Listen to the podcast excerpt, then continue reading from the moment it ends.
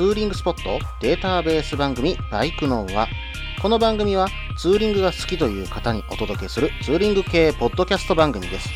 私のみならず皆さんのおすすめスポットやグルメ、イベントなどを紹介、共有ができればと思っております。どうぞ皆さんよろしくお願いいたします。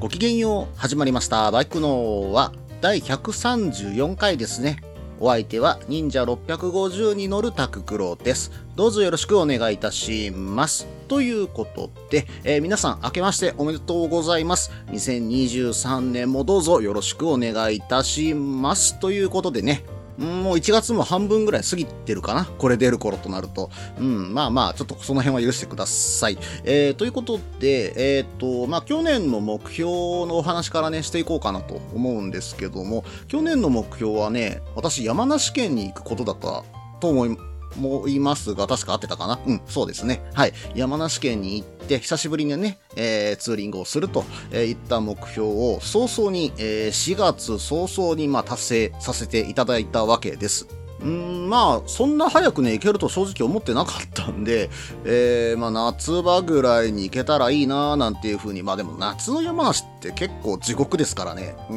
ん、甲府盆地なんてよんじゅうど近くまで上がるから、しがつに行っといてよかったなーと思う反面、まさか雪にやられるとはね、思っても見なかったんですけどもね。うーん、まあでも雪にやられたけど、久しぶりにね、甲府盆地のね、えー、桃の花、まあ咲き誇るね、えー、桃の花を見れたのが良かったな、なんていう風に思っております。ただね、その後ちょっと私の方が病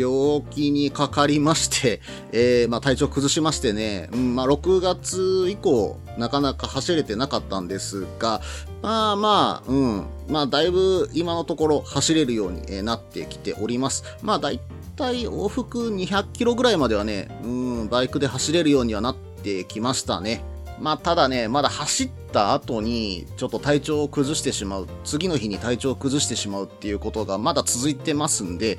うん、まあ完全な回復っていうのがまだ時間かかりそうなんですけども、まああの、これに関してはね、ちょっと長引く病気だと思っているので、はい、あの、まあ、あの皆さんには、えー、時期が来たらね、あのお話ししようとまた思います。ただ、この病気とずっと付き合ってるつもりはなくてですね、えー、今年の、まあ、まず目標としてね、えー、掲げていくのが、まずは、うん、この、まあ、体調不良と病気を、えー、治すこと。これをまず第一目標にやっていこうと思っています。で、バイクに関しては、その体調次第で少しずつ、こう、距離を伸ばしていって、えー、できればしがつ、ろくがつ、まあ、このあたりぐらいまでに往復よんひゃくキロぐらいのツーリング、まあ、日帰りのね、えー、ツーリングができるぐらいになってればいいなと思いつつ、うん、まあまあ、あの、頑張ってね、えー、病気の方と、えー、対決していこうと、対決対決というか、えー、まあ、病気をね、えー、良くしていこうと思っております。えー、そして、えー、ろくがつ、しちがつぐらいになってきたら、まあ、泊まりのツーリングもできるようになってくるのかな、なんていうふうに思ってるので、えー、今年の目標としては、うーん、伊豆にまた再度行きたいなと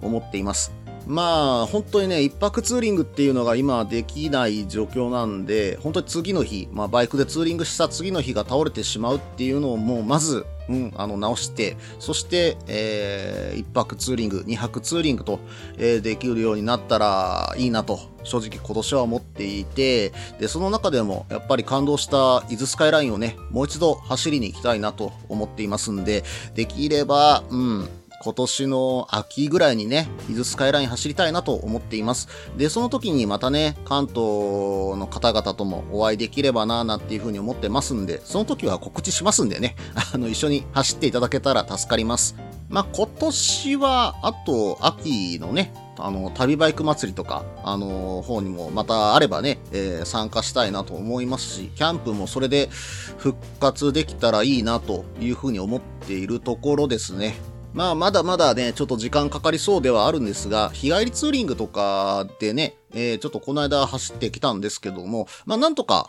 うん、にひゃくキロまでは走れるようになってきてるので、うん、まあまあ次の日倒れてると先ほどからずっと言ってますけども、うん、まあ倒れてもいいから動ける時に動いて、うん、で次の日倒れてまた体力を回復させてまた動いてっていう風に体力を今ちょっとつけていかないと、えー、いけない時期だと思うので、少しずつね、あのー、まあツーリングもそうだし、えー、体の方の、あのー、体力の方つけながらね、えー、頑張っていこうかなと、えー今思っている所存です。なので今年の目標ふたつ。ひとつは体を治すこと。ふたつめ、えー、これは伊豆。伊豆にまた再度訪問することということにね、えー、しようかなと思います。横を言えば、横を言えばもう一泊してね、ビーナスライン、まあにはくみっかでビーナスラインももう一度、まあ今度は、うーん、緑のビーナスライン、緑がかったビーナスラインを走ってみたいなと思うところもあるんで、できればにはくみっか、うん、できればですよ。できれば長野も立ち寄って帰りたいなと、うん、あの思う所存です。なのでいちばんの目標は病気を治すこと、にばんめは伊豆、さんばんめは、えー、ビーナスライン。このみっつ。まあでも目標としてはね、今までのツーリング上の経験からすると、うん、まあ。うん、まあ、他の皆さんもね、あの、含めて、あの、話を聞いていると、まあ、あの、ちっちゃな目標かもしれないけども、うん、まあ、まずは何をもっても体を治さないと何もできないんだっていうのがよく分かったので、はい、えー、体を治しつつ、えー、頑張ってね、伊豆に行こうと思います。はい。まあでも体調はね、ちょっと私本当にいつ治るかわからない病気なんで、ちょっと時間はかかるかもしれないんですけどね。うん、まあ、でも、あの、走りに行くとき、体調が良ければ行けますので、ぜひね、あの、皆さんツーリングとか行くことあったら、あの、お誘いいただけたら嬉しいです。えー、ぜひいつでもね、あの、お誘いください。それでは、コーナーに行ってみましょう。ツーリングスポット紹介のコーナー。このコーナーは私、もしくは皆さんから投稿いただいたおすすめのスポット、穴場のスポット、自分しかいないけど、自分が好きなスポットなどを紹介するコーナーです。今回はですね、えー、実はツイッターで一つ、えー、あるお題を出させてもらって、その返信をちょっとね、えー、紹介していくコーナーというので考えました。で、そのお題というのが、今まで行ったツーリングで一番良かった場所を教えてくださいという、えー、実はお題をね、出させていただいて、皆さんから返信をいただきました。ということで、返信をいただいた皆様、大変ありがとうございました。えー、それではね、早速ですけども、紹介していきますね。まずはですね、えー、っと、これちょっと読み方が、えー、難しいんですが、カプッチョさんでよろしいんでしょうか。はい、えー、読んでいきますね。印象に残っているのはコロナ前のにせんじゅうきゅうねん宗谷岬を訪れた時に行った白い道です。ということで、えー、宗谷丘陵の中にある白い道ですね。写真もね、載せていただいてるんですが、非常に綺麗なね、景観が広がって、しかも白い真っ白な道がね、こう一本伸びてるね、写真がね、これがまた綺麗なんですよ。リンクをね、貼っておきますね。うん。で、この白い道、えー、この白の色は何で出ているかというと、稚内の名産であるホタテの貝殻をね、砕いて敷き詰めてできた道。だから、まあ、あの貝殻の、まあ、白色がそのままね、えー、出ている道だということで、真っ白に見える道だそうなんですね。まあでもこの白い道とのね、えー、周りの景色とのコントラストが素晴らしい場所ではあると思います。私もね、これは行ってみたい道の一つなんですよ。うーん、バイクで行ってみたいですね。で、結構オフ車じゃなくても行ってる方いらっしゃったので、行けるのかなーなんていうふうには思ってはいますが、まあオフ車の方が安全でしょうね。ただね、いろんなサイトを見てみると、結構ね、砂利とかのダートより格段に走りやすいということで、オンロードバイクでも結構余裕で走れますとか書いてるところも結構あるんですよ。まあまあ、えー、走りにね、行けたら、まあ忍者、私の忍者ろっぴゃくごじゅうでも行けるのかな、なんていうふうに思ったりもするところがあります。はい。行ってみたいところの一つですね。はい、カプッチョさん、ありがとうございました。それでは次の方、津上さんからです。えー、なかなか難しいお題ですね。同じ場所でも時期や会う人や自分の心の状態で印象が変わるので、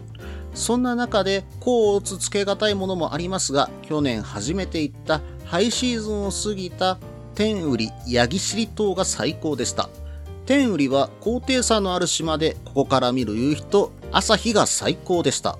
それともう一つね、リプライいただいてたんで、それも紹介しますね。ちなみに甲をつつけがたいもう一つは釧路から根室にかけて走る北太平洋シーサイドライン、太平洋を望みながらアップダウンするワインディングロード、途中の絶景の北牛八重城、白馬岬、厚岸港、霧多布岬などを通って最後にノシャップ岬まで、絶景ポイントが数珠つなぎですということなんですね。私ね、恥ずかしながら天売島、八木尻島知りませんでした。えっと、どのあたりにあるかというと、北海道の羽幌町、まあ、手塩と増毛のちょうど中間ぐらいにある町なんですが、そこからね、えー、海を越えて東側に行ったところにある島ふたつのことを指すようです。私申し訳ないですけど、本当にここ知りませんでした。ちなみに、羽幌からフェリーが出ていて、えー、っと、これ、バイクも乗せれるようです。えー、大型バイクも乗せれるようなので、はい、えー、っと、それで行くことができるようですね。いやー、でもここ見るとね、結構絶景の宝庫ですね。うーん、まあ、壮観なね、夕焼けが観察できるのはこの島だけとかね、そういう風なところを売りにしているのが天売島です。そして八木尻島も、まあ、えー、海鳥だとか、えー、野鳥が安心して繁殖する、まあ、もう自然環境そのままが残る離島だということなので、まあ、行くとしたら本当にね、準備はしっかりしていった方がいいとは思いますけども、バードウォッチングとかね、えー、するにはもう、もってこいの場所なんじゃないのかなというふうに思います。えー、ウトウというね、えー、絶滅危惧種とかもね、いたりするそうなので、まあ、見れたらラッキーなのかもしれませんね。はい。そしてもう一つ書いていたのが北太平洋シーサイドライン。私もね、釧路までは行ったことあるんですが、ここから先がね、なかなか時間が取れなくて行けなかったんですよ。この道走りたかった場所の一つなんですよね。途中ね、厚岸があるじゃないですか。もう厚岸でね、まあ、牡蠣が食べたい。夏に食べれるね、あの、牡蠣がここで食べれるはずですし、え、厚岸って確か今ウイスキーも作ってるんじゃなかったでしたっけ？もしね、食べれるものなら、食べれるものなら、厚岸の牡蠣にその厚岸のウイスキーをかけて食べたいななんてね、ちょっと贅沢なこと考えたりね、思ったりしますけどね。あとはね、やっぱり行ってみたいのは、ノサップ、ノサップ岬ね。はい、こちらも行ってみたいところですよ。東の果て。まあ、日本のね、東の果てとはどんなところなのかっていうところですけども、まあ、日本の果てという言い方はなんかね、あの、政治的にもちょっと問題があるのかもしれないんだけども、まあ、今のところね、行けるところでの橋というところでは、まあ、ここですからね、日本本土最東端ですよね。ここでね、やっぱり、うん、一番早い、日本で一番早い日の出を見てみたいって思うのはちょっとあるかな。まあでもね、あの、ろくがつとかだと午前さんじさんじゅっぷん過ぎぐらいが、これ日の出でしょ？もう、まあこっちで言ったら真夜中じゃないですか。まあそれ見に行くのは結構大変だなぁとは思いますけどね。はい。えー、ということで、津上さんありがとうございました。それでは次に行こうと思いますけども、前半長くなってきましたので、これにて前半は終了します。続きは後半です。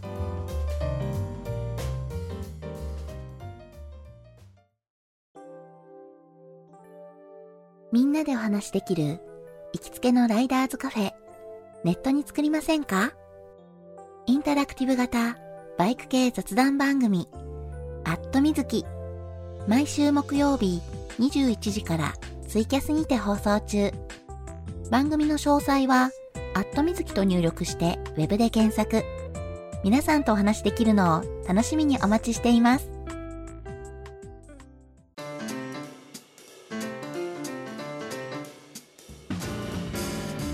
それでは後半です。後半はですね、先ほどの続き、今まで行ったツーリングで一番良かった場所を教えてくださいということで、えー、他の方からいただいたツーリングスポットをね、紹介していこうと思います。次はお散歩ライダーヒデさんから、かっこして、阿蘇。ミルクロードからの大観望は今まで見てきたどんな風景よりも絶景でした。スケールが違いすぎます。ということで、今度は一点変わって九州阿蘇となります。私もね、大観望からの景色はもう最高だと思いましたね。どんな絶景よりも確かに素晴らしい絶景だと思いました。ただ私ね、まだ九州バイクで行けてないんですよ。あの時車で行っちゃったんですよね。うー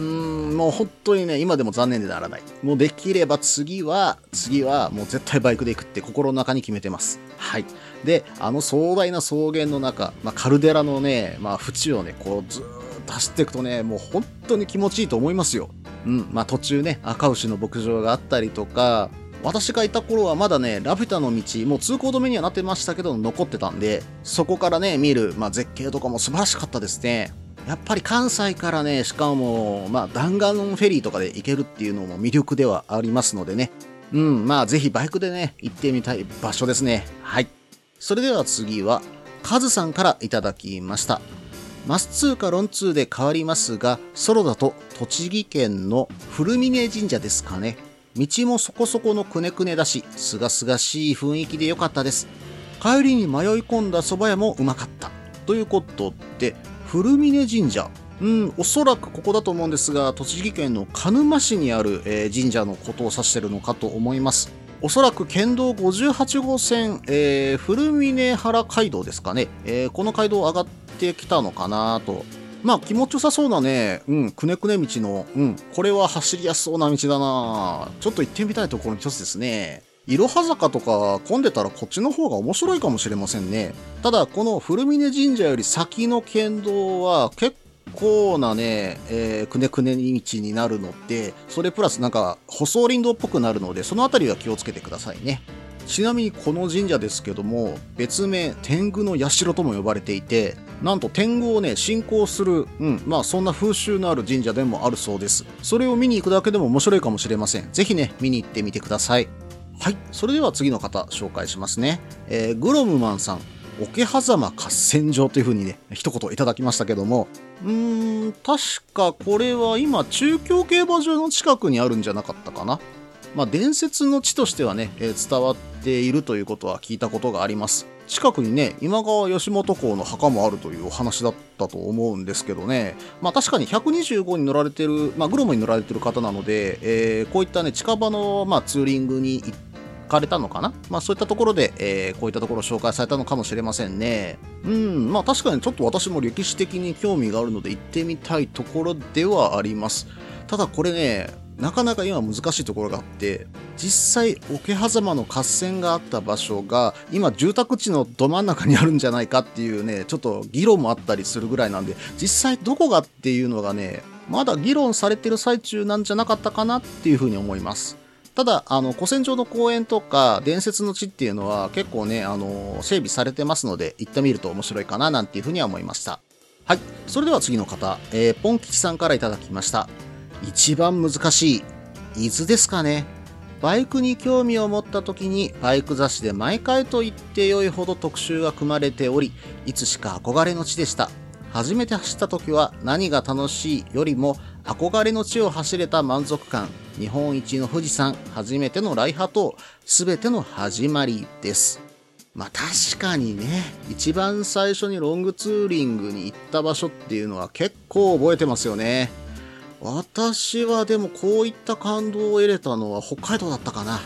うん、北海道に行った時にね、もうゾクゾクしてね、もうずっとずっとね好きな音楽が頭の中を流れてたなんてね、えー、記憶がありますね。で、私もね、まあ、今回目的として、えー、今年の目標としてね、えー、している伊豆ですけども、まあ、やっぱり伊豆はね関西からも結構憧れはありますよ。あそこの場所は本当に私はね、伊豆の中でも特に好きなのが西伊豆スカイラインがすっごい好きですね。今度行くなら今度は西伊豆スカイラインから入ってみたいななんていうふうに思いますね。できれば今度は伊豆に一泊なんてしてみたいところですけどね。はい。うーんと、あとはね、私ね、アジが大好物なんですよ。うん、アジ丼とかね、あの辺美味しいじゃないですか。もうたまらなく美味しいんで、それを食べに、またね、やっぱり伊豆行きたいんですよね。うーん。まあぜひ、あの、美味しいお店があったら皆さん教えてくださいね。それでは次の方行ってみます。えー、ひょろてんさんから、オロロンラインかな。舞鶴便が早朝よじだいに着いていた頃に稚内港を目指して北上した時の朝の風景が好きでした。羽幌から北も良いけれど、浜益、お冬、増毛の海岸線沿いも同じくらい好きです。ということで、オロロンラインね、行ってみたいな。北海道ね、にかいも行ってるのに私オロロンライン行ってないんですよ、まだオロロンライン、次はね北を攻めたい。うん、北海道の北を攻めて宗谷まで行ってみたいななんていうふうに思いますね。まあ、先ほど出てきたね、あのー、白い道、これも行ってみたいし、猿払村のね、やっぱり餌ぬか線、これも走ってみたいななんていうふうに思いますよね。あとはね、宗谷岬でやっぱり食べたいのがね、タコしゃぶ。うん、私ね、タコ大好物なんですよ。なのでね、タコしゃぶなんてあるって聞いたらね、もう行きたくて行きたくてしょうがないんですけどね。うん、まあ私の場合は、うん、オロロンライン走り切った後に宗谷岬に行くことが目標ではなくて、走り切った後に疲れた体でタコしゃぶで一杯やりたいっていうのがね、はい、目標だったりします。次の北海道は、うん、もう絶対北を攻めるぞというふうには決めています。はい。それでは次の方、まこまこさんからいただきました。九州に行った頃に走ってた阿蘇周辺です。大学時代に住んでいた佐賀から朝思い立ったら出かけていたのが懐かしいです。あー、また九州、阿蘇が来ました。やっぱり阿蘇周辺ってね、いいところですよね。また九十高原とかもね、素晴らしい場所ですからね。うん。えー、まこまこさん、大学時代佐賀だったんですね。なるほど。私、佐賀もね、ちょっと行ってみたいなって思うところあるんですよ。やっぱり歴史的なね、建造物がありますからね。名古屋城とかね、まあ石垣がちょっと残ってる程度だと思うんですけども、はい。ああいったところもね、寄ってみたいななんて思うんですけどね。歴史好きには佐賀はね、結構たまらない場所ではあるんですよね。はい。はい、それでは次の方、ガソリン屋さんから、広範囲指定なら北海道と即答なんですけど、スポットだと難しいですね。どれか一つと言われると利尻島ですかね。ベースキャンプ張ってゆっくり島内を見て回りました。でも礼文島も捨てがたい。うーん、利尻と礼文島ね。やっぱり北海道で最終的に目指すスポットといえばこのふたつの島なんだろうなーなんていうふうに思いますよ。うん、やはり利尻富士もね、外から見るよりも、この利尻島に渡ってみたいっていうのがね、一つありますよね。うん、ただ、日程が結構ね、必要な、うん、コースだから難しいなぁとは思うんですけども、どこかで行ってみたい。で、礼文島もやっぱり行ってみたいですよね。礼文島でホッケを食べに行きたいんですよ。ホッケの刺身。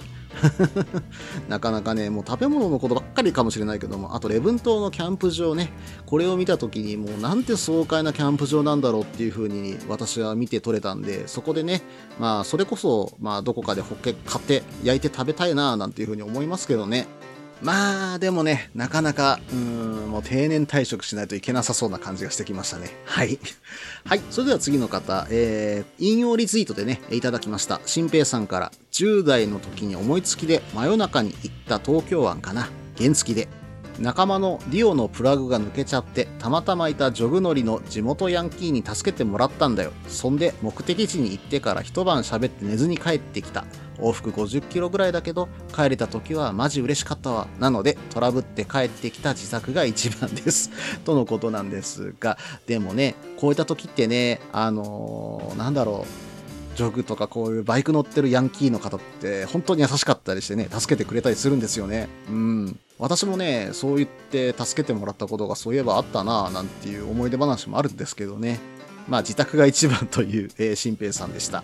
はい。それでは、えー、次は株に恋してさん。稚内が一番かな。キャンプ場も無料だし、今年は行くかもです。おお、羨ましい。いいなぁ。稚内ね。まあ、先ほど言った通り、あの、宗谷に近いところですけども、はい。えー、稚内ね。私も行きたいです。次の北海道は私も、うん、稚内目指していきます。はい。で、えっと、このあったね、この方の、えっと、編集を見てみると、なんと、折衷通もするんですね。いやー、すごいですね。下部でね、えっと、あかんことか、雪の中走り回ってますね。びっくりしました。あれ、雪の中ってどうやって走るんですかね。やっぱり足つきながら走っていくんでしょうか。うーん、まあ、本当にじゅっキロとかにじゅっキロで走ってるのかななんて思ったりするんですが、走り方とか全然わかんないですからね。はい。まあ、あの、気をつけて、あと、まあ、凍傷とかにもね、ならないように気をつけてくださいね。はい。それではね、最後に亀さんからいただきました。お、こんなツイートが。めっちゃ難しい問題ですね。伊豆、石川、岐阜、富山、すべてが楽しいツーリングだったけど四国かな。夕焼け小焼けライン、ユーフォー ライン、石槌スカイライン、四国カルスト、しまなみ海道、過去四国、ほんと楽しかったな。うん、神さんは去年ね、あの四国、えー、ほぼほぼ一周されてるような感じのツーリングされてましたからね。四国も本当にいいところ多いです。私も四国カルストはまだ行ってないんですよ。行ってみたいところの一つですね。まあ本当にね、亀さんもいろんなところに行かれているので、いろんなところが楽しかったんだと思います。もう難問といえば難問だと思います。うん。ここが一番良かったっていうのはね、本当に言いづらいとは思うんですよね、うん、ただ今回、えー、思ったことは私が思ったことはやっぱり皆さん、うん、あの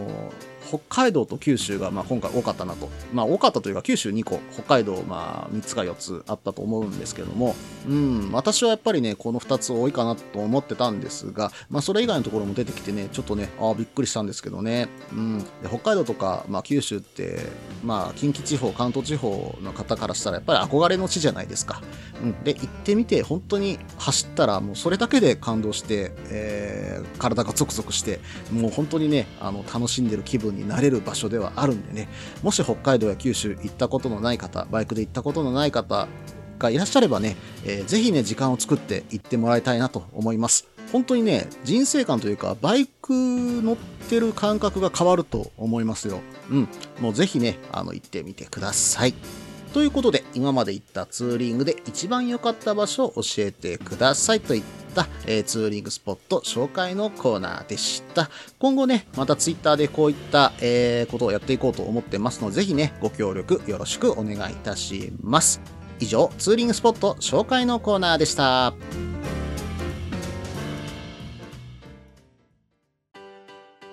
落ち着いて聞いてください。あなた イービーアール 症候群です。だってお前ハヤボルトじゃんって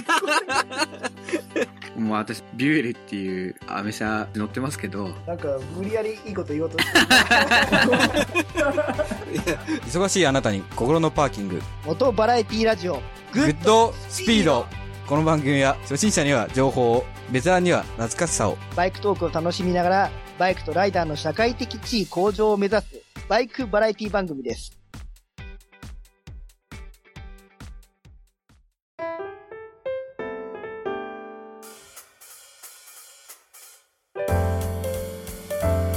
それではエンディングです。はい、エンディングではですね、ちょっとね、今私欲しいものがね、ありましてね、うん、まあ欲しいものといえば、実はね、ふたつあるんですよ。ひとつはね、レーシングスーツ。これがね、今ちょっと欲しいんですよね。まああの、リスナーの、えー、ナオさん、えー、そしてサナさんからですね、バイクに関していろいろとね、えー、教わってるわけなんですけど、実は、えー、その中でやっぱりねこのふたりサーキット走られるんですよね、うん、でそのサーキットを走っているっていう楽しさは私も実は昔車で、えー、ミニサーキットを走ってたもんだから、バイクで走っても楽しいんだろうなっていうのはもう全然感づくんですよ、うん、でまあバイクでねいっぺんサーキット乗ってみたいなと思うんですが、やっぱりねそのハードルが高いのがそのレーシングスーツなんですよね、うん、これがね普段そんなに使わないし、多分サーキット行った時以外は着ないから、なかなかね買うのを躊躇しちゃうんですよね、うん、でやっぱりいいお値段するわけじゃないですか。まあでもね教えてもらったもので、えー、ベリックさんのセットで買っちゃうと、まあ、にがつから値段は上がっちゃうんですが、じゅうさんまんえんぐらいでブーツ、グローブ、レーシングスーツ揃えることはできるということは聞いたので、うん、まあそれ吊るしで買ってもいいのかななんて思うことはあるんですけど、まあちょっとね私今あの休業休養中の身ですので、えー、まあお小遣いもないし、それにまあ正直今サーキット走れる体調でもないので、まああの少しずつねお金を貯めておいて、まあどこかで買おうかなというふうに思ったりしてます。そしてもう一つ欲しいのは、そのサーキットを走るのに忍者ろっぴゃくごじゅうで走るのがちょっとなと思うところがあるので、まああの、まあ、できればミニサーキットとかから始めたいじゃないですか。まあそれと普段使いしてるね、あのツーリングで使ってるバイクを、まあまだあんまり、うん、まあ言ってしまったらクラッシュとかさせたくないんですよ。うん、でえっ、ー、と昔車ねあのやってた時ににかいぐらいクラッシュしてるんで、うん、まあやらかしちゃうこともやっぱりあるんですよね。そのサーキットで走っていると。まあそうなってくるとやっぱりもう一台それ専用にねマシンが一台欲しいな。っていう風に思ってくるわけですよ。そうなってきた時にそのナオさんからですね、えー、実はこの間そのナオさんの、まあ、ちょっとカスタムしたグロムに乗させてもらったんですが、これがね楽しかったんですよね。これは回せば面白いぞっていう仕様に仕上げられてて、うん、これでサーキット走ったらそら面白いだろうなっていう感じはもうすでにしてるんですよ、うん、なんで今欲しいのはそのレーシングスーツとバイク、サーキット用のバイクいちだい欲しいななんていう風にね、もうまあ本当に今ちょっと思ってます。まあとはいえあのヘリテージひゃくにじゅうごもまああるとはあるんで、まあ乗り換えるとしたらヘリテージを乗り換えるっていうことになると思うんですけど、うん、まあ私の家がちょっとねバイクにだい以上はちょっと置けないので、まあどっち乗り換えるかといえばやっぱりヘリテージ、まあ同じひゃくにじゅうごをね入れ替えるっていう形になるとは思うんですけどね。まあでも今グロム結構いい値段しますからね。うーん、とはいえまあ今の体調ですぐ買うっていうわけにもまあいかないですし、次ちゃんとねあのまあちょっと私今、うん、あの仕事をお休みしているのでそれを復帰しないといけないですし、まあ復帰というかあの。まあ、実は新しい仕事先を見つけないといけない状況なので、えー、それが見つけてから、えー、考えていかないといけない時期なので、まあ、ある程度生活が落ち着いたら、うん、あのー、いちだいね、あの、買い替えようかなというふうには思っています。まあ、でも、忍者ろっぴゃくごじゅうでも一回サーキット持って行ってみたいんですけどね。あの、実はもう正直分かっていることは一つあって、えー、どんな車、車種を持っていこうが、サーキット走ること自体が楽しいので、うん、まあ、あの時はね、ぶっちゃけタイヤが、まあ、お金なかったとしても、エコタイヤですら、あのー、車持ち込んでサーキットで走ってた時があったぐらいですから、まあ、正直、どんなバイクでもサーキットは走れるとは思うんですけどね。で、どこまでやるかはやっぱり自己満足の世界なので、まあ、レースとかやるわけじゃないですから、うん、まあ、それがね、本当に楽しいのは、もう身に染みて分かってますんでね。うん、まあで生活のために今まで少し封印はしてきたんだけどもだけどもちょっとね最近ふつふつと、うん、やってみたいなーなんていう感情が湧き始めてはいかんいかんこれはいかんっていう風にね、えー、止めてる次第でもあります。はい、まあでもまずはどっちでしょうね。レーシングスーツを買うべきなのか、グロムを買うべきなのか、どっちなのかなーなんて思ってたりもします。もしね、あのご意見いただける方がいらっしゃればぜひね、えー、教えていただけたらと思います。この番組では皆さんからのメールを募集しています。ツーリングスポット紹介のコーナーではおすすめのスポット、穴場のスポット、自分しかいないけど自分が好きなスポット、自分じゃ行けないけど良さそうなスポットを教えてください。またイベント紹介のコーナー、ツーリングアイテムのコーナー、ツーリングトラブルのコーナー、ツーリングルートのコーナー、温かいお便りも待っています。できる限りご紹介させていただきます。メールはブログの方にメールフォームを設置しています。もしくはツイッターで直接メッセージいただいても構いません。ツイッターはタククロで検索していただければ忍者の画像でわかるかと思います。ではお便りお待ちしておりますと同時に今回だいひゃくさんじゅうよんかいですね、バイクのはこれにて終了となります、えー、バイカーズイントラストでのステッカー販売まだまだ継続しております。また、えー、ペイペイフリマでですね、えー、バイクのは手ぬぐいの販売を開始しました、えー、ペイペイフリマで買っていただければ私の方からすぐにねあの発送の手配かけさせていただきますのでぜひね、えー、手ぬぐいの購入もよろしくお願いいたします、えー、これペイペイフリマだとちょっと申し訳ないんですが送料の関係もあっていちまいせんえんと、えー、させていただいております。大変申し訳ございませんが、まあ、イベントの時はあのはっぴゃくえんで売らさせていただきますのでよろしくお願いいたします。それでは失礼いたします。